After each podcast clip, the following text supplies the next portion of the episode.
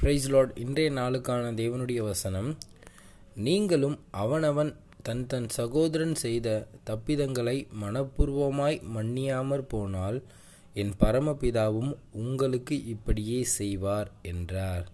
மத்தேயு பதினெட்டு முப்பத்தி ஐந்து அதாவது இந்த ஒரு வசனத்தை புரிஞ்சுக்கணும்னா இதுக்கு முன்னாடி ஆண்டவர் ஒரு ஓமையை சொல்கிறாரு அதை நம்ம தெரிஞ்சுக்கிட்டால் இன்னும் ஆழமாக இந்த வசனத்துடைய அர்த்தத்தை நம்ம புரிஞ்சுக்கலாம்.